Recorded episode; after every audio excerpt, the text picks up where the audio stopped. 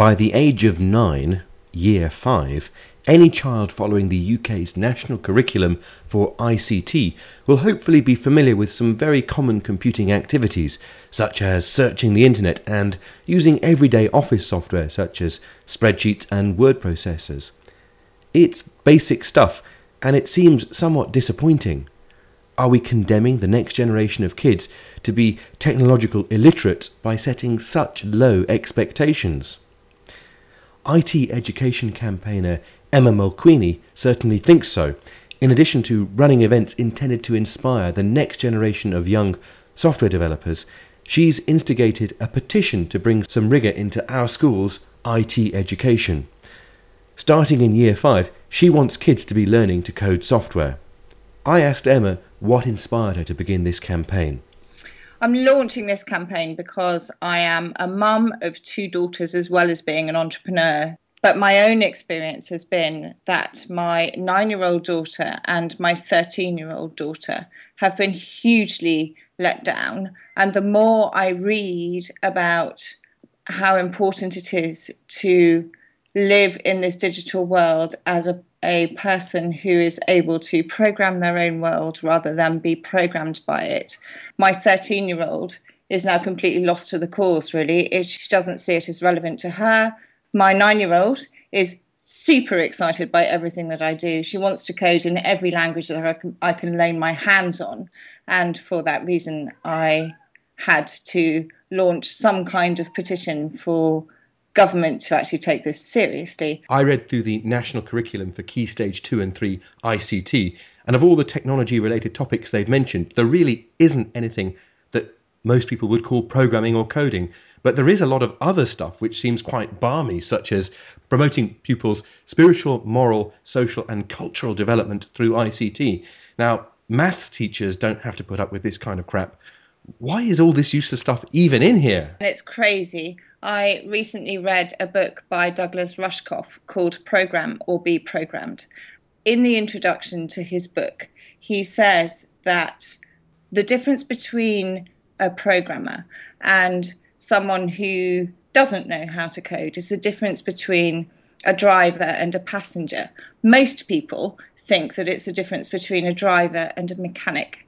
And I think that is an absolute fundamental misunderstanding that underwrites the whole problem that we have in the UK. The national curriculum is also really keen to promote computing as a means of supporting other topics such as science and art. There's very little about using computers for their own sake. As an IT person, I'm a little bit offended that computing seems to be subservient to all these other topics. Why not enjoy it for its own sake? I don't understand why it is treated as a supportive subject. We need to understand how us as human beings can operate computers and program this digital world and not just be subservient to it and therefore subservient to the decisions that people who can program computers which will be people that are educated in countries other than the UK and who wants that a lot of people will be agreeing with your older daughter that it's unreasonable to expect that nine year old kids can get their heads around programming. The people who drafted the ICT curriculum seem to have assumed that programming is completely out of bounds for key stage two and three, and that kids should not be exposed to this sort of thing. But your personal experience leads you to believe differently, doesn't it? There's a complete wealth of free programming software out there that people can use to teach themselves how to code. We've got Codecademy, we've got Alice. Alice is the most beautiful piece of programming software that anybody can use. It's really, really simple.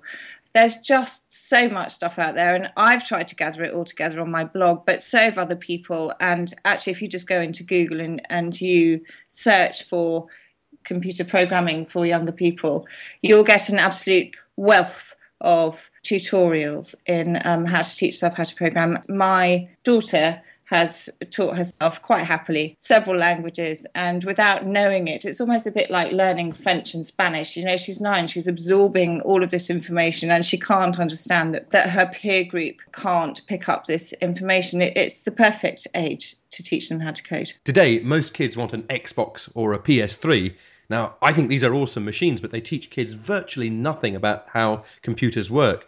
Do you think it's ever going to be possible to repeat what the BBC did in the 1980s and seriously relaunch a campaign for IT literacy? Yes, I absolutely do think that we can do this. And I think that there's all sorts of great things that kids can have now. So there's there's Lego Mindstorm, there's Raspberry Pi about to be launched onto the market. There's you know even by going into Sims and finding out what the what the code is to get more money to be able to do more things in Sims. That's understanding coding. The moment that we had when we were younger, when BBC Micro did that campaign, that moment can be relived by these children understanding that they can program their world. And that just inspires them with the same way that we were inspired by BBC Micro. Computers today are so much more inspiring than the computers of the 1980s. You really had to be quite imaginative to see the potential of a BBC Micro, and yet every kid has in their pocket a device which is thousands of times more capable in every conceivable way, and these devices can be programmed, often for free. Even the 13 year olds who are thinking that all of this is far too geeky for words, if you can teach them how to write a program for them to create an app for whatever smartphone they have in their pocket that teaches them to do compatibility tests with their friends, to make it about social relationships, to make it relevant to their world. That makes it just as exciting as the BBC Micro was to us. The fact that we now can understand how to program and we can understand how to program easily, that is just as much of an exciting step as BBC Micro.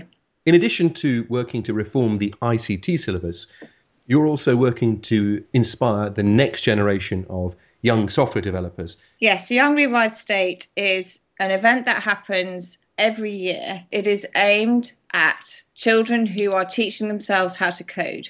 The ones who are in the libraries, in their bedrooms, doing stuff that is extracurricular because they're not taught it uh, in in the national curriculum, and so therefore they're having to teach themselves.